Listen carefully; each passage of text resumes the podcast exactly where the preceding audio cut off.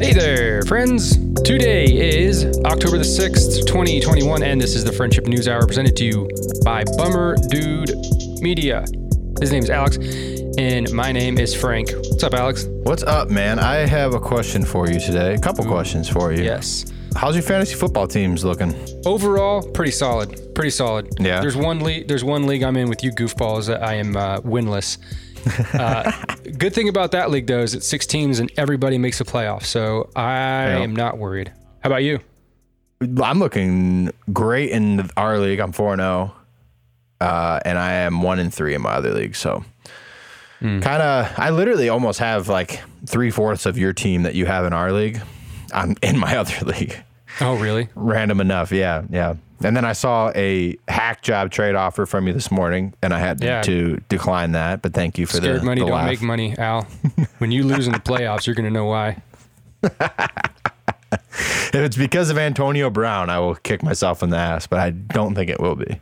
I'm feeling really good about it, honestly. I mean, that league, it, I wish it was more money because I drafted a great team in a league that's 200 bucks. But Ouch. yeah, in the leagues that I have a decent amount of money invested, I'm doing pretty good. I got, That's I good. like my chances. Um, you know, I'm in this league, and we switched over to the Sleeper app this Mm-hmm. year. Are you familiar with it at all? You heard of that? it's a, an application? Yeah, it's an app just for fantasy football. No, uh uh Oh, it's beautiful. Really? I I, yeah, I I run one league with my buddies in high school, and I'm gonna try and push to get us over into that into that app next year because it's just fantastic. Nice. I thought you said keeper league at first. I just thought you were. No, no, That's it- something I'm interested in doing as well in our league. Yeah, it'd be nice. We- I feel like we should get more people involved. Six people is not a lot of people in a fantasy football league. It isn't. Yeah. I'll, what I like is all the teams are stacked, so it's not like one player screws your season, like one or two guys going down. Most of the teams are stacked. Yeah, yeah. Um, we definitely could use some people. So if you're interested, shoot us an email. Ooh, wouldn't that be fun? Friendship league, A friends that would that would be really fun. be a blast. Um, the other thing I want to ask you about is um, how are you feeling about your new Android telephone? Hmm, it's a good question. So I got this phone yesterday, Galaxy S21. Switched over from Apple. Back up a bit. Since 2016, I'd had two phones, and during that time, the phone, my personal phone was an Android, and my work phone was uh, iPhone, and uh, I enjoyed it. I liked Androids a lot. And then when I got to this new company, I didn't need a company phone, so I switched back to Apple. And on cue, man, right as my payments were up on this phone, it started malfunctioning. I never believed that. So I was like, ah, you know, two year old phone, whatever. No, dude, like on the day. It was ridiculous. And I planned on keeping the phone for a while. So I was like, screw Apple. I don't want to participate in this anymore. I'm going Galaxy. So I got it yesterday and um, set it up, and it's like akin to, I don't know, like wearing boxer briefs for like years and then just switching to like regular briefs. Not even tidy whities. Not even, well, yeah, or tidy whities, whatever, you know, it's just, it- Yeah. it- yeah. In the words of, of Garth from Wayne's World, at first it's constrictive, but then you get used to it. So today I like it a little bit more. I hate, well, I'll say this, I hate it a little bit less today. Say last night you said you're going to switch today. Is that not happening I, anymore? and I probably will. I probably will go back to that. You know, and it's not like it might be a superior product, the iPhone, um, but it's just what you know. I'm 30 years old, man. Like I'm starting to get set in my ways with more things, sure. and I was willing to keep an open mind about Android, but just everything about it, it's just like it's like it's like trying to fit a square into a, a round hole. Just fucking not. It's not. Doesn't feel right. Yeah. What I'll always say too is between the two, it's like the Android, they always, and they, this has always been the case, they'll always have like the new flashy feature first. Like they they have the mm. bending screen or the waterproof or all these different things first. But like it's never quite as advertised and doesn't go nearly as well as I think it would. Yeah. And where I think like Apple could do that if they wanted to, but they wait until they like work out the kinks and have it to a point where they know it works and it will always work in the easiest workflow, whatever the thing is. So like Apple has always been behind, but when they release stuff, it's usually up to par or as advertised. So yeah. I've always appreciated that. I also I've had an iPhone since like 2012 or 13.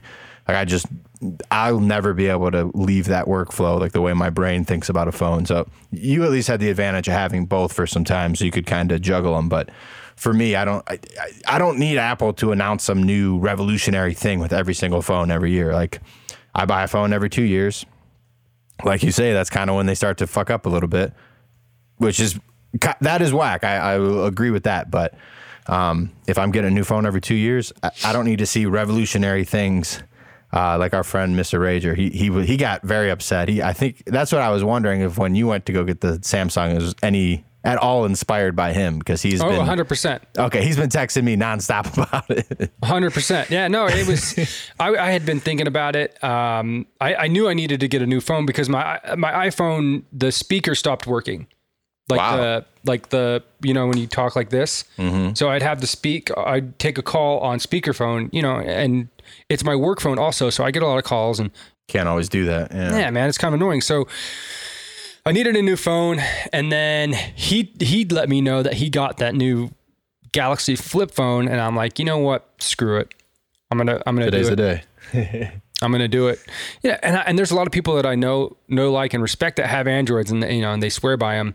And I was like, ah, you know what? I I think I want to go back, and then you know, it, like you said, it's the workflow. It's just that it, it, it's something you're comfortable with. And I think that's what Apple does a really good job with.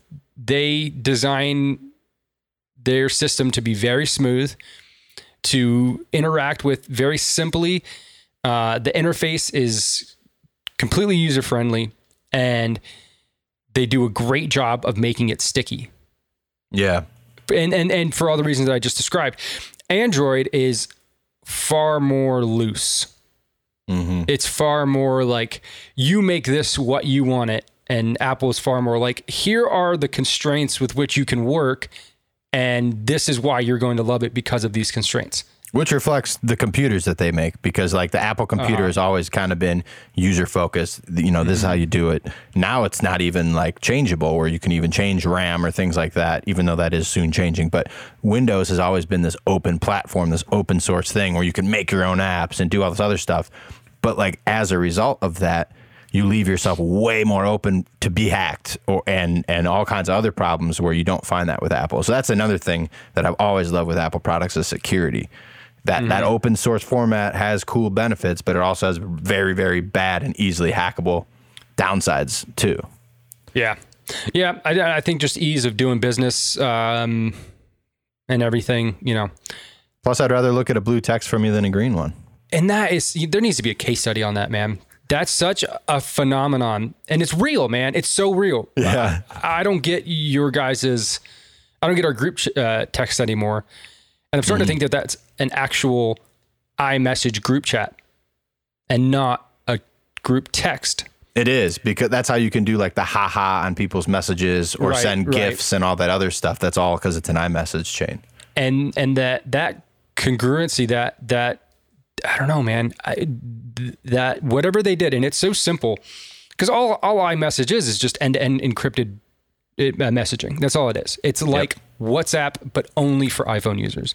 Mm-hmm. And probably just because there's such a high adoption rate of iPhone of iPhones in cultural sphere America here that buy smartphones that it's become such a I don't it's not even like a perk. It's just like I said, comfortable. It's comfy. Yeah. It's like putting on like a nice sweater, you know? It's like, ah, blue text. There's nothing worse too when you're in a group chat with people. Cause like when I'm in a group chat with Android users, like I can still do haha on messages, but instead of like them seeing haha or the heart like you would in an iPhone, like where it's on the message, it sends like a, a thing in the group chat says like Alex laughed at, and then it mm-hmm. repeats the whole message. So it like fucks up the whole flow of the conversation now. I, I, don't, I don't know. I, I would have thought there would be a way to circumnavigate that in the year 2021, but I guess not. I was looking that up yesterday, and you have to have a Mac to do it. Because uh, essentially, what you would do is you download this app, and it sends a message to your Mac, which then I don't know how it translates it into into iMessage, and then through your Mac, it sends the iMessage, and then when you get a message from somebody else with iMessage. It goes to the the Mac. That Mac takes it, sends it through this other app, and then it sends it to your to your Android. So it's like you're texting, but you're just the other person is getting your text as as blue, I guess. Weird. Um, yeah, and it's so arbitrary. it is. Yeah. Who gives a fuck about liking or hearting or laughing at a text message? You know, it's just like I said, they've done a really, really good job of being sticky, and uh, I hate him for it. Yeah. I hate him for it, um, but it's true.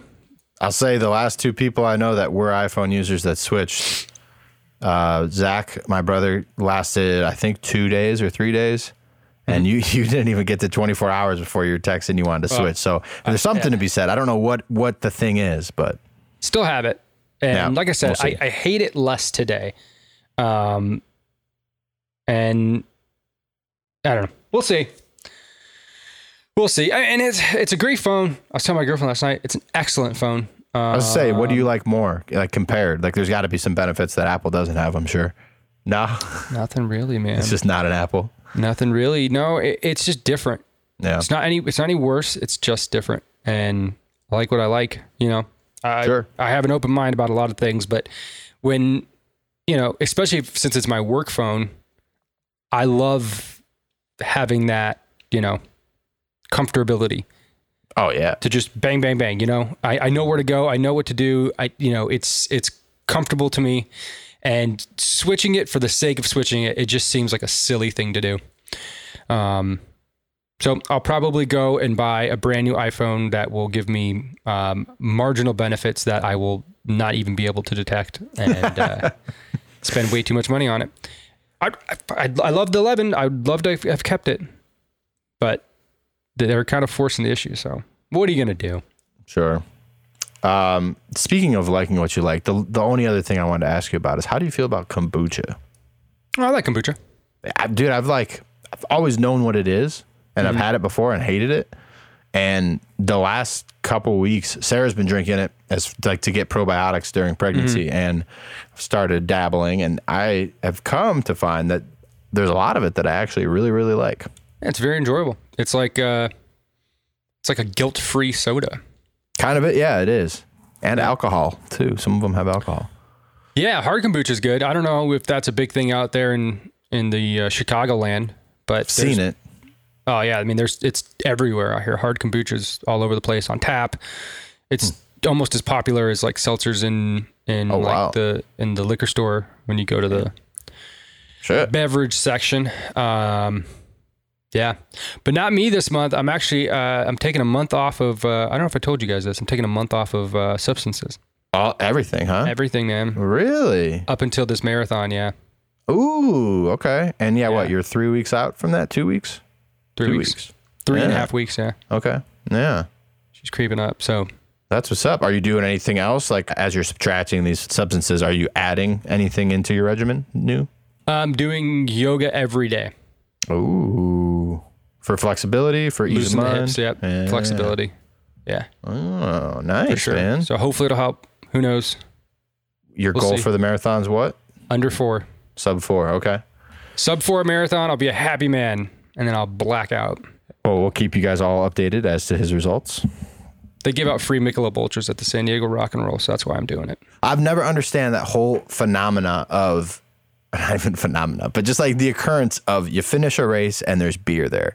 Like I, Yeah. I've never understood that. It's the last thing that sounds good after I run would be a Well, beer. let me ask you this: How many miles have you ever run at one time? the most I've ever run straight was five point five, I think. All right, yeah. Five, yeah. Do 13 miles and then tell me a nice ice cold Mick, Mickey Ultra doesn't sound like a friggin' dream after that. But like Michelob Ultra never sounds good to me anyway. oh, really? You don't like a Mick Ultra? I, I mean, I'm not, I'm not a, big beer golfing guy. Yeah, if I'm gonna drink beer, it's just gonna be IPA, man. I don't the watery beers. I just don't. Hey, man, I'm telling you what. I used to be that way, Yeah, and uh, I can absolutely appreciate a Bud Light now. Sure. Well, maybe I got to come back to. I'm just more. I've always been more of a liquor guy in general, other than IPAs. So it's like maybe, yeah, maybe I need to revisit it. I'm just, I think I'm just on a slow trajectory of turning into my father. so in about five years, I'm just going to be drinking Bud Heavies. Okay, gotcha. and Heineken's. Well, if that's the case, I'm going to be drinking double rum and cokes and taking edibles about 15 times a day. If I'm on the same trajectory as my dad. Their worst existences. that's true. Yeah. Oh man. Well, let's get into some news. I know we had a good amount of stuff to talk to today, but I just kombucha popped up and I wanted to that's not one of those things you can just not talk about, you know? Agreed. it's for the people, the kombucha. um, all right. Well, uh, biggest story in the news this week is Facebook. Um, not last week, but the week before, we highlighted one of, of the what ended up being eight stories that the Wall Street Journal chronicled through a uh, uh, uh, at the time we knew them to be a, a, a, leaker. They were leaking documents out of Facebook, and they leaked these documents to the Wall Street Journal. The Wall Street Journal compiled them, organized them, and they wrote uh, eight different uh, articles on Facebook chronicling their misuse of their platform, for, for lack of a better term. And uh, before we get into this whistleblower, we'll go just briefly into the, the different topics that the Wall Street Journal decided to cover based off the documents that they gathered from this from this whistleblower at Facebook, former employee at Facebook. Uh, the first one was about um, the secret elite that are exempt from Facebook's normal rules that they would have for, say, you and I. If you were to be blacklisted on anything, that means that your name is on a list, and if you come up, then you're kind of untouchable. You're, you, you, nobody wants to touch you because of something that you did. You're blacklisted. Well, Facebook has something like that, but on the other opposite end, and they're essentially whitelisted. They have a program called Crosscheck or XCheck, and and originally was intended for quality control. Um, but when this program is used with high profile accounts, which are accounts that have you know however many followers or or or, or you know people that like their their content, um, this cross check will actually be more lenient towards higher profile users than just regular users. The big example they use in this story is soccer star Neymar when a girl had accused him of rape in 2019. He put up some photos that were intended to exonerate him from these accusations. Uh, one of the photos was a nude picture of her that I guess she sent him. And Facebook kept that up for like 12 hours mm. to the point where 56 million people saw it on, I think it was on Instagram that he put it up. Kind so classified as revenge porn in a way. Yeah, right, and that which is a I, I believe is a federal crime in America. Mm. I think it is. Fact check me on that, but I think it's a federal crime here. Um, so, anyways, the point there is that they high profile users up to and including Mark Zuckerberg um, do not are not adhere to the same rules as you and I because of their status on, on Facebook. Um, the second story, which we covered in a little bit more detail, was Facebook knowing that Instagram was toxic for many teen girls. Um, through their own company documents, um, it showed that girls who felt bad about their bodies and then went on Instagram then felt worse about their bodies. And the sickest part about this whole thing is that as they started to feel worse about their bodies, they used the app more. It's like some really vicious circle. They felt bad about themselves. They went on Instagram. They felt worse about themselves, but they continued to use Instagram. I don't know the science behind that. Obviously, not good. Uh, if you want to learn more about that, we detailed it in a uh, episode 49? the week of 48 or 49. Yeah, I think it would have been the week of September 20th. While you're looking, I did fact check what you just said. And uh, though there are states that have passed laws prohibiting revenge porn, um, the production or distribution of it. There is no federal law regarding this. Interesting. Which is surprising. Yeah, it is surprising. You would think, right? What other reason would there be? I mean, I don't know. It kind of gets into the weeds when you when you make laws that are that specific. But sure, um, you know, if you post if you post nude or loose or, or, or illicit pictures of somebody with the explicit intent explicit intent to to demoralize or to embarrass that person, yeah, that should should be against the law. Well, that's a personal liberty, Frank, and our, our government's not about protecting personal liberties. Yeah, I suppose so. Does that mean I get to post your nudes? Yeah, absolutely. You have my permission. You don't even need to. That's not revenge porn. That's just porn. um, the third story uh, uh, uh, Facebook had taken um, actions to change its algorithm in 2018 with a design to improve its platform um, and to make it a quote unquote healthier place. Well, it turns out that their actions just caused people to get angrier.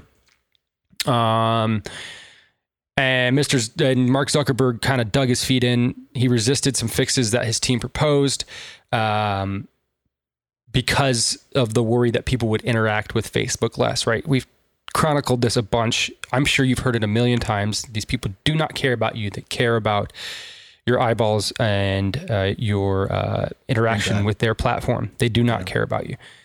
Um, number four, Facebook employees flag drug cartels and human traffickers. And the company's response to those flags were weak at best. Um, they knew about human traffickers in the Middle East. They knew about um, hits made on people in uh, drug cartels in Mexico.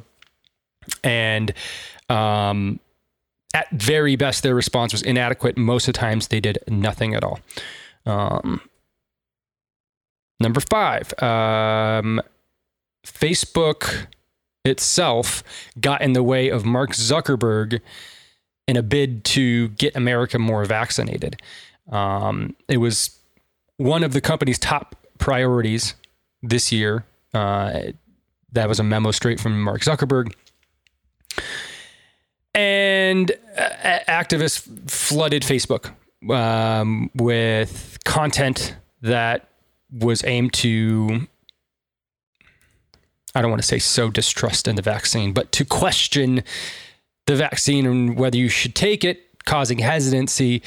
Um, and data shows that vaccine hesitancy for people in the US on Facebook has declined about 50% since January.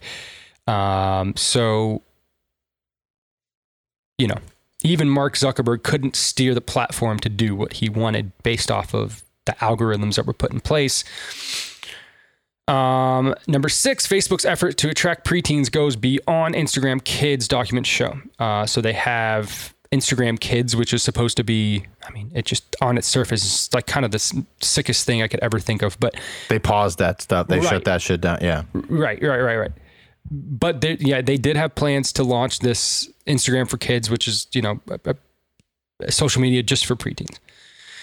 Um, and they understand them to be a, valuable audience that they wanted to tap, um, but the documents show that um, they actually, you know, looked into preteens more than was uh, than we were led on to believe, uh, and they they had a hyper focus on preteens, is essentially what the point of this article is saying. Which again is absolutely disgusting. Knowing what you know about what these apps do to that to that age group of people. Um, and then there was another one about uh, documents about uh, Instagram and teens. Um, when we, when we discussed Instagram and teens and you know, should you let your kids on social media, this, that, and the other. I think one of the thing, one of the things that came through to me on the surface was like, this is obvious. I guess that these documents help solidify what we kind of already knew, but more or less obvious.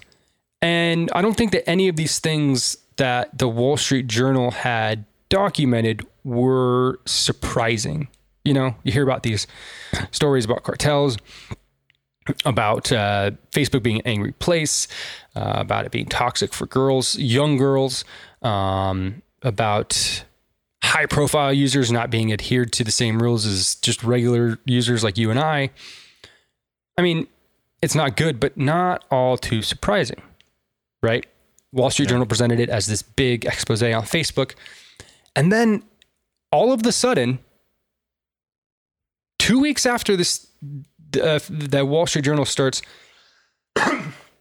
excuse me.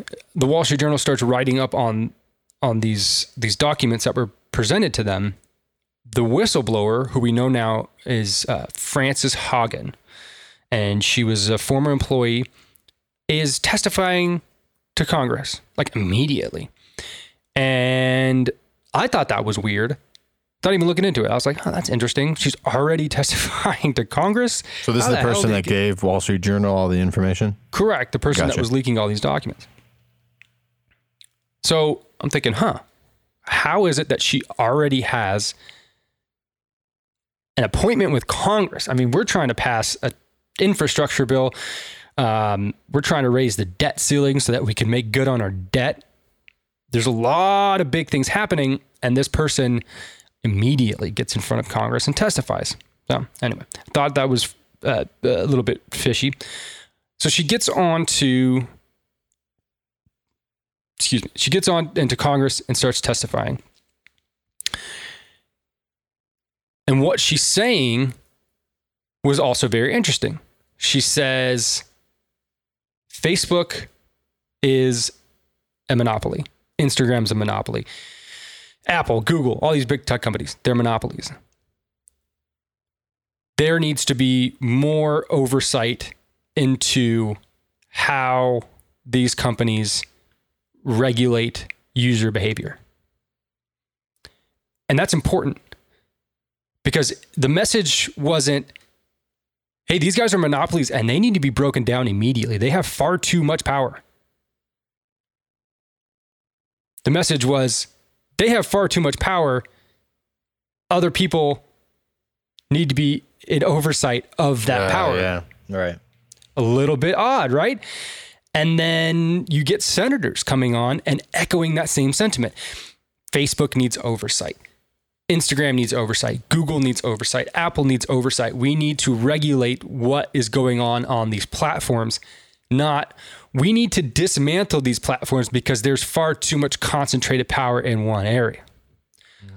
So there's a school of thought out there that this whistleblower was more or less a pawn, a tool, a, a ways to a means, so that there could be congressional oversight of these platforms, meaning that the power of these platforms doesn't reside with the companies themselves, but with the government oversight.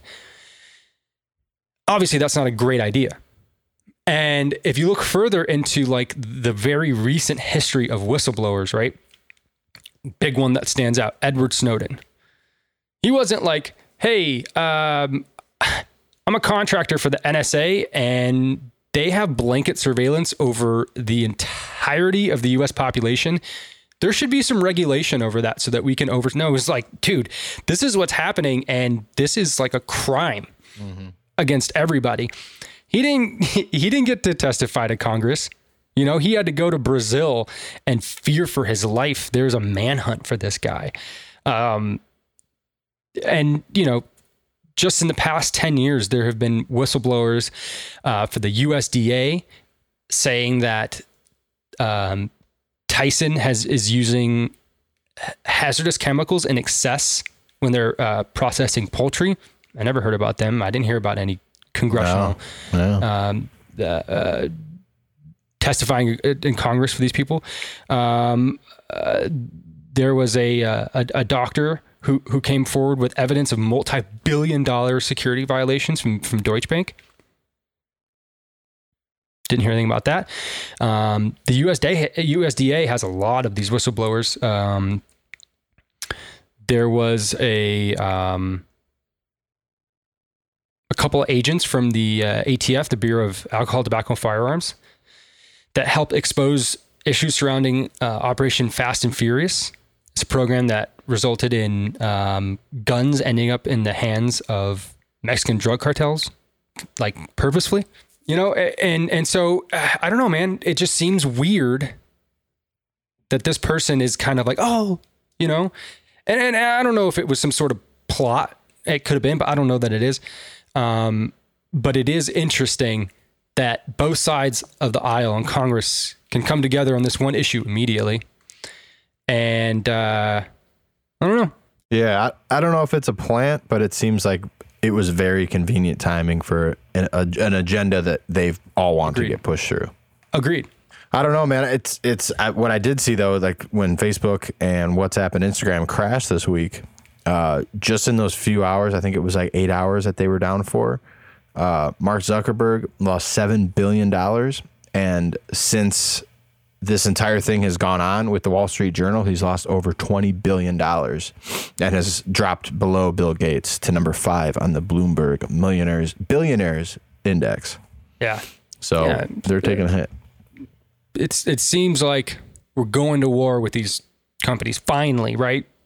Finally the government stepping in and saying, "All right, we need to do something because uh, there's a lot of, you know, terrible shit that goes on on your guys' websites and you guys hold entirely too much power as a company, right? As a as a as an enterprise.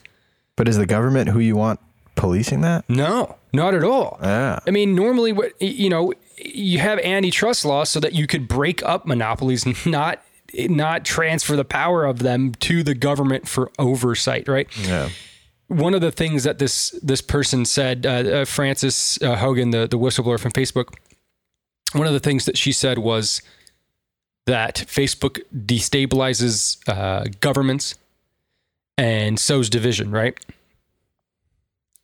Well, Yeah. what better well, like, and that's not untrue right but when you have congressmen and and congresswomen um kirsten gillibrand echoing these same words then to me that signals that they think they have justification for what they're doing. Because it's in the name of democracy right? We got to save this democracy or what have you um, personally, I think that that sentiment tends to lean on one side of the aisle and could be a little bit dangerous, but just in the whole sphere of, of these these big tech companies and, and their the power that they hold, our efforts shouldn't be to regulate their power. It should be to dismantle the power that they have and not get involved from a government level. But like as a fan of capitalism ourselves, like that would that dissuades any company from becoming that big ever. Oh, negative, negative. Um, it, it, it certainly does not, and and that's the whole reason that capitalism works theoretically is because when you get that big, then you sh- absolutely shouldn't be able to operate under the pressure of being that big, right? I'm following you. Yeah. when recession of 2008 2009 happened there was something that barack obama did that was fundamentally one of the worst things that has ever happened and he declared companies in america the banks that extended these shit home loans bundled securities that were garbage and sold them in mass creating a worldwide economic downturn and he said that these banks were too big to fail. Right? What's the alternative to that? You let them fail and the problem gets way, way, way, way, way worse. Right? Mhm. It shouldn't be up to one man to make that decision, but he made that decision and that decision was wrong. The reason that it's wrong is because you must allow for these things to fail on their own accord you must allow for Facebook to fail on its own accord. But there are laws in place that prevent monopolies. Monopolies are not legal in the United States unless you're like a utility, right? That's a legal monopoly. Your utility company in your area, mine is SDG&E, they hold a monopoly over the uh, natural gas and electricity market in, in San Diego and they are legally allowed to do so, right? That's a legal monopoly. There is no legal monopoly in tech. but these companies have a monopoly. So you you need to do something about that because that is for sure illegal. But absolutely, What separates it though, like in the online sphere, then from like the the home gas provider sphere? well, uh, somewhere down the line, we decided that it was in our best interest to allow for legal monopolies when dealing with infrastructure like electricity, like like gas, how we power our homes. It's better to have stability with one company than it is to have competition with more than one, right? And Yes, but then you get in a situation like I'm in where I have Comcast internet and cable here and it's fucking dog shit and I can't do I don't have other options and they know I don't and they keep raising my bill and it's like you play these the games you always play with com- cable companies. Right. So so then but then here's the alternative to that. Um, build out an entire infrastructure of fiber optic cables underground Yeah. throughout your yeah, you know what I'm saying? Like that's Yeah. the alternative. So like if you want to go for it, but it's never going to work because it costs too much money. So the reason that they have monopolies here is because the government heavily subsidizes these um, these uh, sectors of of, Yeah, of, right. of of our economy because they need to because that's how we we run. That's how we operate. That's how we're able to talk with each other right now because the lights are on and and and the house is is warm right? Um but with tech the way you i mean obviously that's separated because there is no quote unquote like legal monopoly. You can't, you can't just be this giant company with this huge market share i mean when you when you when you have these businesses take over other companies, a lot of the times you hear that they have to divest assets, meaning that their acquisition of this one company in this one sector is deemed too big that they have to divest other assets in order to make this happen, right? In in in the in the the spirit of fairness in in competition, right? If you don't allow competition by allowing monopolies to exist, then what you have is what you have now with these big big tech companies. And and why this is so different is because this isn't they're not just competing in a regular like market atmosphere. They have control over everything. When you control the media, when you control what it is that is said and not said, well then you control everything. Mm-hmm.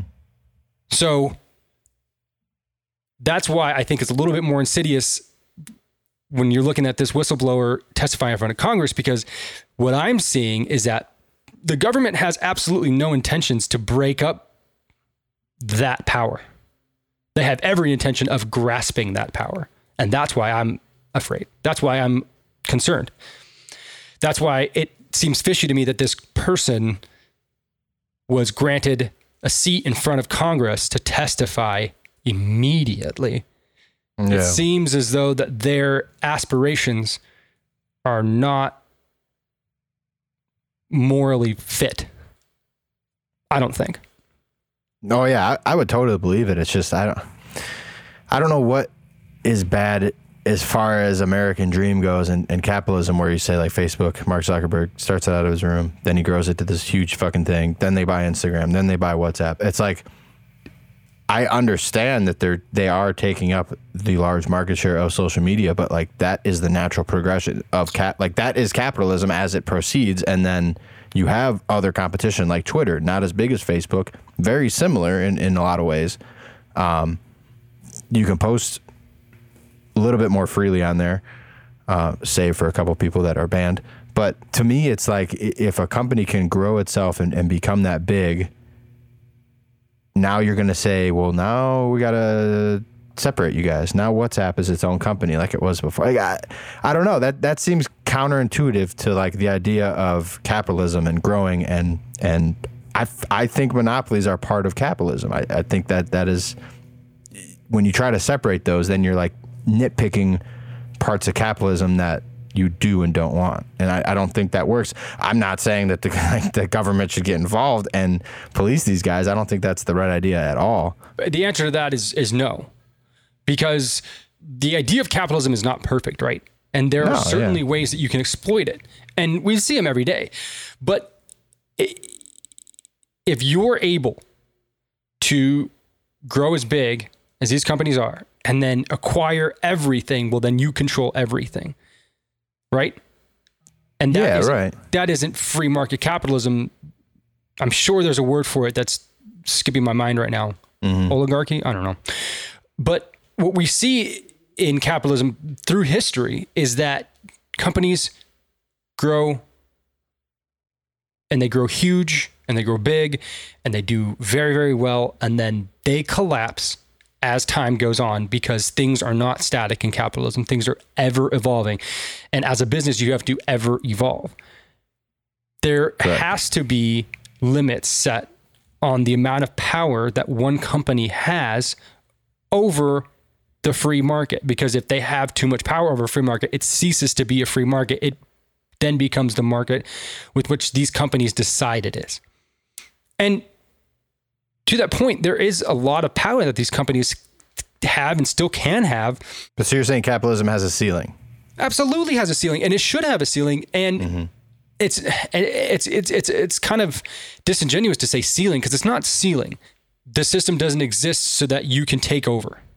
The system exists so that you can compete find success if you do it right and then if you continue to do it right you can grow exponentially but you cannot grow to the point where you control the free market and you squash competition just by your own existence. Muddy waters, man, because it's like you want to facilitate their platform and, and like what users can put out in a in a country that's is still supposedly based off free speech. So it's like mm-hmm. I can see policing their business practices, but now some panel of people or the government or whoever it's going to be is going to police like what can and can't be posted. Like that sounds like China. It's not, yeah, well, right, exactly. Yeah, 100%. Yeah. So that I guess that's where I'm like kind of in defense of Facebook a little bit. It's like no one should be able to tell them what to do with their platform necessarily. It's their business; they've grown it. I- I understand that they're big and they're very big and have a lot of influence, but at the same time, it's like the way you control them is by controlling their message ultimately, eh, or like what their product is, and that infringes on free speech. True. Uh, it, it definitely does in, infringe upon um, uh, free speech, and I'd have to look at more into it before I speak about it because, um, I, you know, antitrust laws have been on the books for a long, long time, and this has been a problem that our government has identified for as long as we've been around, basically. Um, that any one entity having the, the the ability to have the power that Facebook has now is not good for anybody. Yeah, I, I guess I'd say I'm in support of policing their company politics and the way that they operate. But when that policing would start to infringe on or like affect what the product is or like what people are allowed to say on their platform, that's that's where it gets really muddy to me. Yeah, but, but I think we're talking about two different things, right? Because if you're talking about breaking up Facebook, then you're you're essentially talking about like, hey, w- who are you? What do you own? Okay, great. Well, you own too much of it, so it's time that you divest this and you divest this, and you allow you Facebook can operate as Facebook, but you've gone too big. You have far too much power and influence in this in the sphere which we which you operate, and we are going to be taking away some of that. Um, that is different than saying you can't post this. We're going to regulate what happens Yeah. on your website. You know, those are f- two completely different things. Sure. Um, anyways, uh, let's move on to something um, a little more lighthearted. Um, French Catholic Church personnel sexually abused 330,000 minors. A probe finds. I thought you said lighthearted. Sorry, this is all I have today. The, the only other thing is a sex sting in Ohio. It's Pure evil. There's an investigation of the Catholic Church in France and found that priests, church employees, and volunteers sexually abused approximately 330,000 minors since 1950. I think that's another example of like, we're not surprised. Um, but I think what's surprising is that these stories continue to come out in the sheer you know volume of people affected in these stories and the continued indifference of the Catholic Church, which to me is the most egregious of all this, right? Like, obviously, it's terrible that all these children were you know, abused. But the indifference of the Catholic Church to this point, um, as these stories continue to come out and they continue to just throw egg on the face of the Catholic Church, and their indifference is so telling. It's so evil um, that I, I think it's still worth talking about these stories. I think if you were to just see the story, you would just kind of scroll by, like, oh, yeah, there's another one, you know? And that number, 330,000, it seems like a drop in the bucket because of the amount of stories that we know about the world over. Um, so uh, the story goes on to say that um, archival research and a call for testimony also found that roughly 3,000 priests and male members of religious orders sexually abused minors since 1950. Um, the numbers are, quote, more than worrying, they're overwhelming, said Jean-Marc Sauvé, a prominent jurist who led the investigation. They call for very strong measures. I would agree. Um, now the thing here is, and I, I've said this before. My professor and one of my professors in business school used to say that cash flow is the most important thing for a business unless you are Facebook, Google, or the Vatican. And what he meant by that is the Vatican has more money than pretty much any country on earth. And that allows them to enjoy their indifference. That allows them to skate by while these stories continue to come out. To my knowledge, the only thing that they do about this is relocate priests and say that they're going to handle it internally. And um, I don't know, man. It's just the fucking worst. It is the worst. I don't. I don't know how else to say it. I don't. I, I, I can't even like begin to draw out words that describe just the the gravity of how awful this is. Not for just for these children and victims worldwide, for also the people that have put their entire life's faith into this church. For the church to turn around and be as evil as they possibly could. It's just so bad. I, I just like the whole situation just, ugh, ugh. I am sitting here so biting my tongue, man, because you know exactly how I feel about it. Like I, yeah. I have not sugarcoated it ever on the show. I, I think it's a big fucking sham. Uh, the institution of the church. I think it's a bunch of bullshit, and it is it's purely for money. It's a profit. It's a business, man. It, it's it's insane to me that that more people don't see it that way, and and they're led astray or just let themselves believe that like they're and in a way they are they're part of a community and and it's it's a there are positives that come out of religion and churches. There, there definitely are. I, I think there's more people that get taken advantage of, especially financially, though. Um, oh, and in this in this instance, like sexually, are abused, and it's been years and years and years. And in response to this coming out with 330,000 people saying they were victims over the last 60, 70 years, the Pope Pope Francis said it's a moment of shame. Hmm. And he called upon leaders of the church to ensure similar tragedies never happen again. Uh, what did you. you say to me? It's a drop in the bucket. How many of these fucking stories have we heard about? And there, these people are, they're, they're, it's still happening. Like I, I, know they can't stop crimes that happened 70 years ago. These people are still around. The shit is still happening, and no, nothing's been done to like let priests live like any kind of normal life and fuck women and like have a normal sexual health drive. Like that is not healthy for a mammal to not be able to like have sex and, and like to just to like shut that thing off of their life for God. It's it's yeah. it's ludicrous, and that's why this stuff's going to keep on happening. And when the leader of your church says it's a moment of shame, that's a fucking joke. And and they're literally putting the protection of the institution over the people that make up the institution being harmed by the institution. Like it's it's insane and it keeps happening. So the, I'm sorry I, I get so emotional about it, man, because I was I, I was brought up in this institution. I've watched a youth pastor molest, I guess you could say, one of his own and totally get away with it, scotch free. He's probably out there somewhere else being a youth pastor, and it, and it's like this shit happens all over the place, and this institution continually will just say fuck it we make too much money every week with our little collection baskets that go around and our private schools that we charge boatloads for and and it, will it'll never end. It, I, I don't see how it ends, but I don't see how the people that the parishioners continue to buy into this machine and, and this like idea that like it's not it, like that this stuff isn't happening in behind their own doors and the people that lead it and the people that you know, give their homily every week. And and not all of them. Like there's plenty of great priests, I'm sure, but like this is a demonstrated problem over decades. Like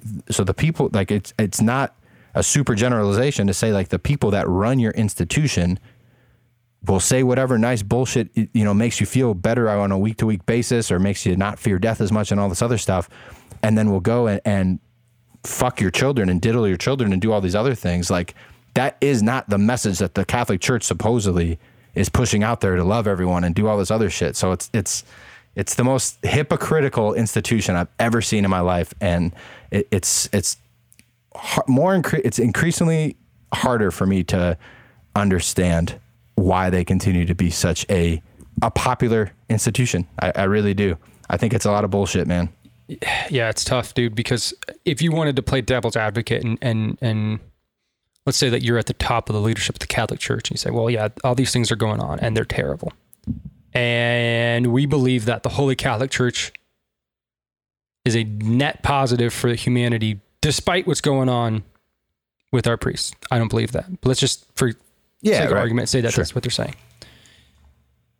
I still don't understand that if they believe that the church must go on for the sake of the good of humanity and, and humanity's salvation,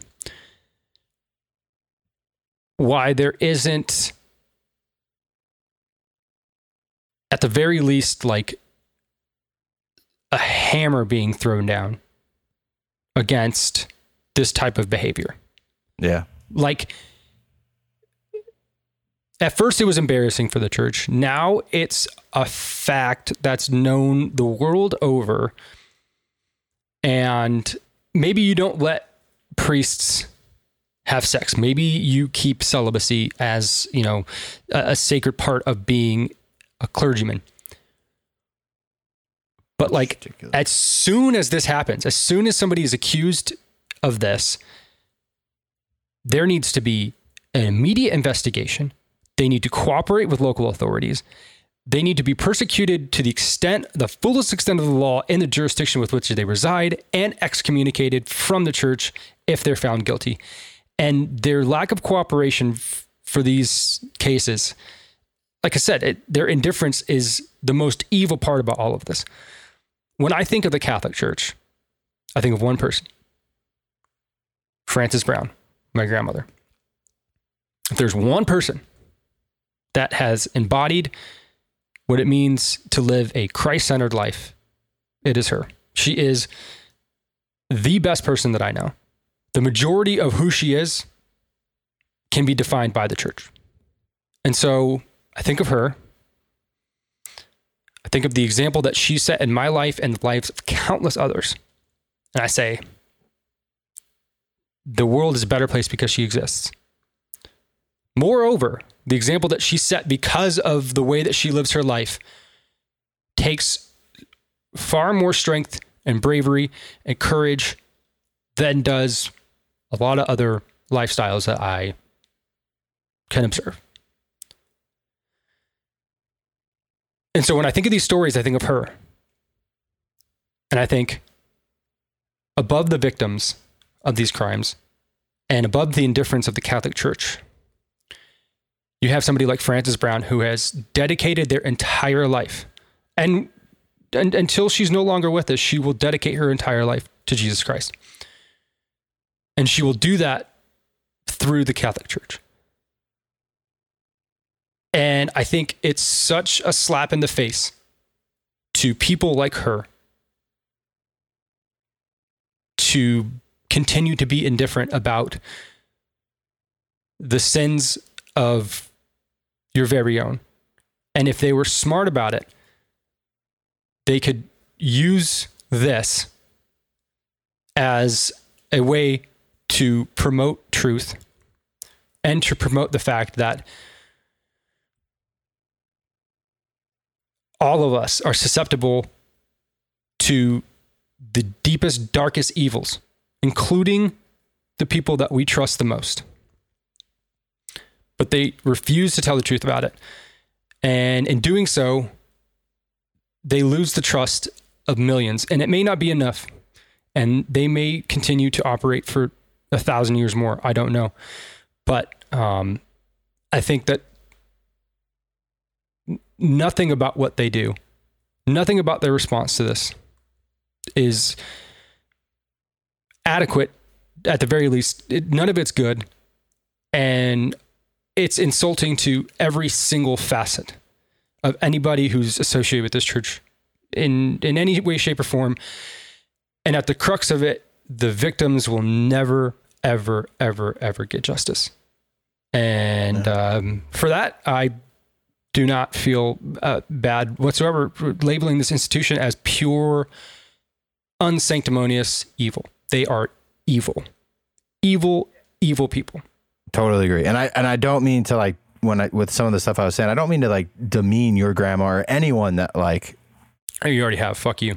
believes in it. But I I just don't know like how many times things like this need to happen before like real change needs to happen. Like if, if you want to keep your your entire clergy. Like I for her, she's she's been in it her entire life, I'm sure. Like it's the time when she grew up, like the church was very core to every damn near every aspect of like society, I feel like. And, and now I don't think it's that way. So like I'm very interested to see like how sharp drop like their attendance and, and participation like is membership is uh, as the years go on if they don't start like head on addressing these things and dealing with them and, and I don't I don't I will never understand why a man of the cloth could not be married and still not be a man of God. Like it, it doesn't make sense. There's versions of the Bible that Jesus was with Mary Magdalene. It's it's just like this it doesn't make any sense to me and it seems like it would really help fix this problem and, yeah, I and it's, but it's never like, it's, it's an institution that's steeped in tradition, right? I mean, it's like the same thing as like, why is being gay still considered, uh, you know, a, a sin in the Catholic Church? When, Right. you know, you know, it's it's steeped in tradition, and it's okay for traditions to be wrong though and, and to be changed. uh, I agree with you, and I think you you see the fruits of that here in this story, right? Like, ob- like maybe it's not the only reason, but it plays a giant role, right? And on one hand, I can, I can see the tradition and be like, you know what, I I appreciate the fact that there are still people, institutions that can operate as a rock as something that's unwavered through time, right? That to me, I think there's, and I might be romanticizing that a little bit, but to me, I can appreciate something like that.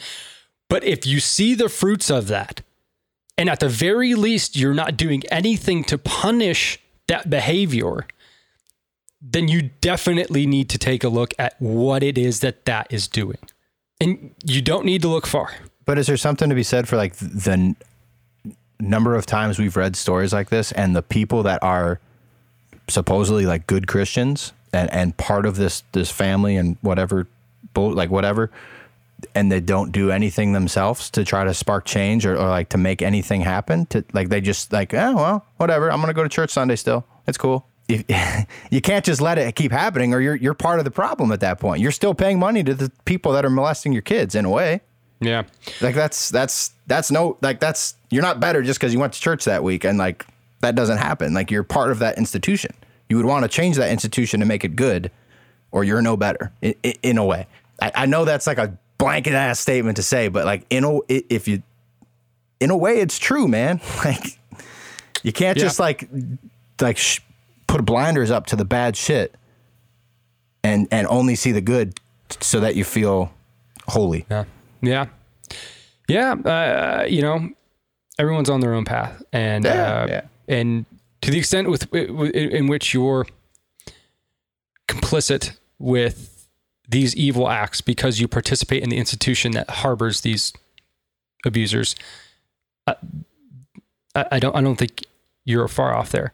I'm not saying the people are, they're bad people though. No, Yeah, I'm not saying that, obviously not. Uh, you know, it's you, you asked the question. You know, I, I wonder how much participation in the Catholic Church is going to fall off. Well, in America, it already has, and you see that, and it's Oh, probably yeah. a trend that's going to continue downwards. But in a place like Mexico, or in a place like Italy, or in any other place where Catholicism reigns, this won't. This won't do anything.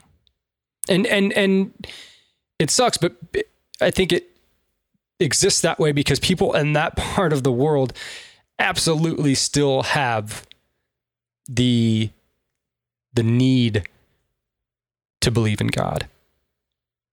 Their life, their day to day, their you know, the things that they go through day in and day out happen primarily because they have faith. Because if not, you know, Mexico's not the greatest place to be.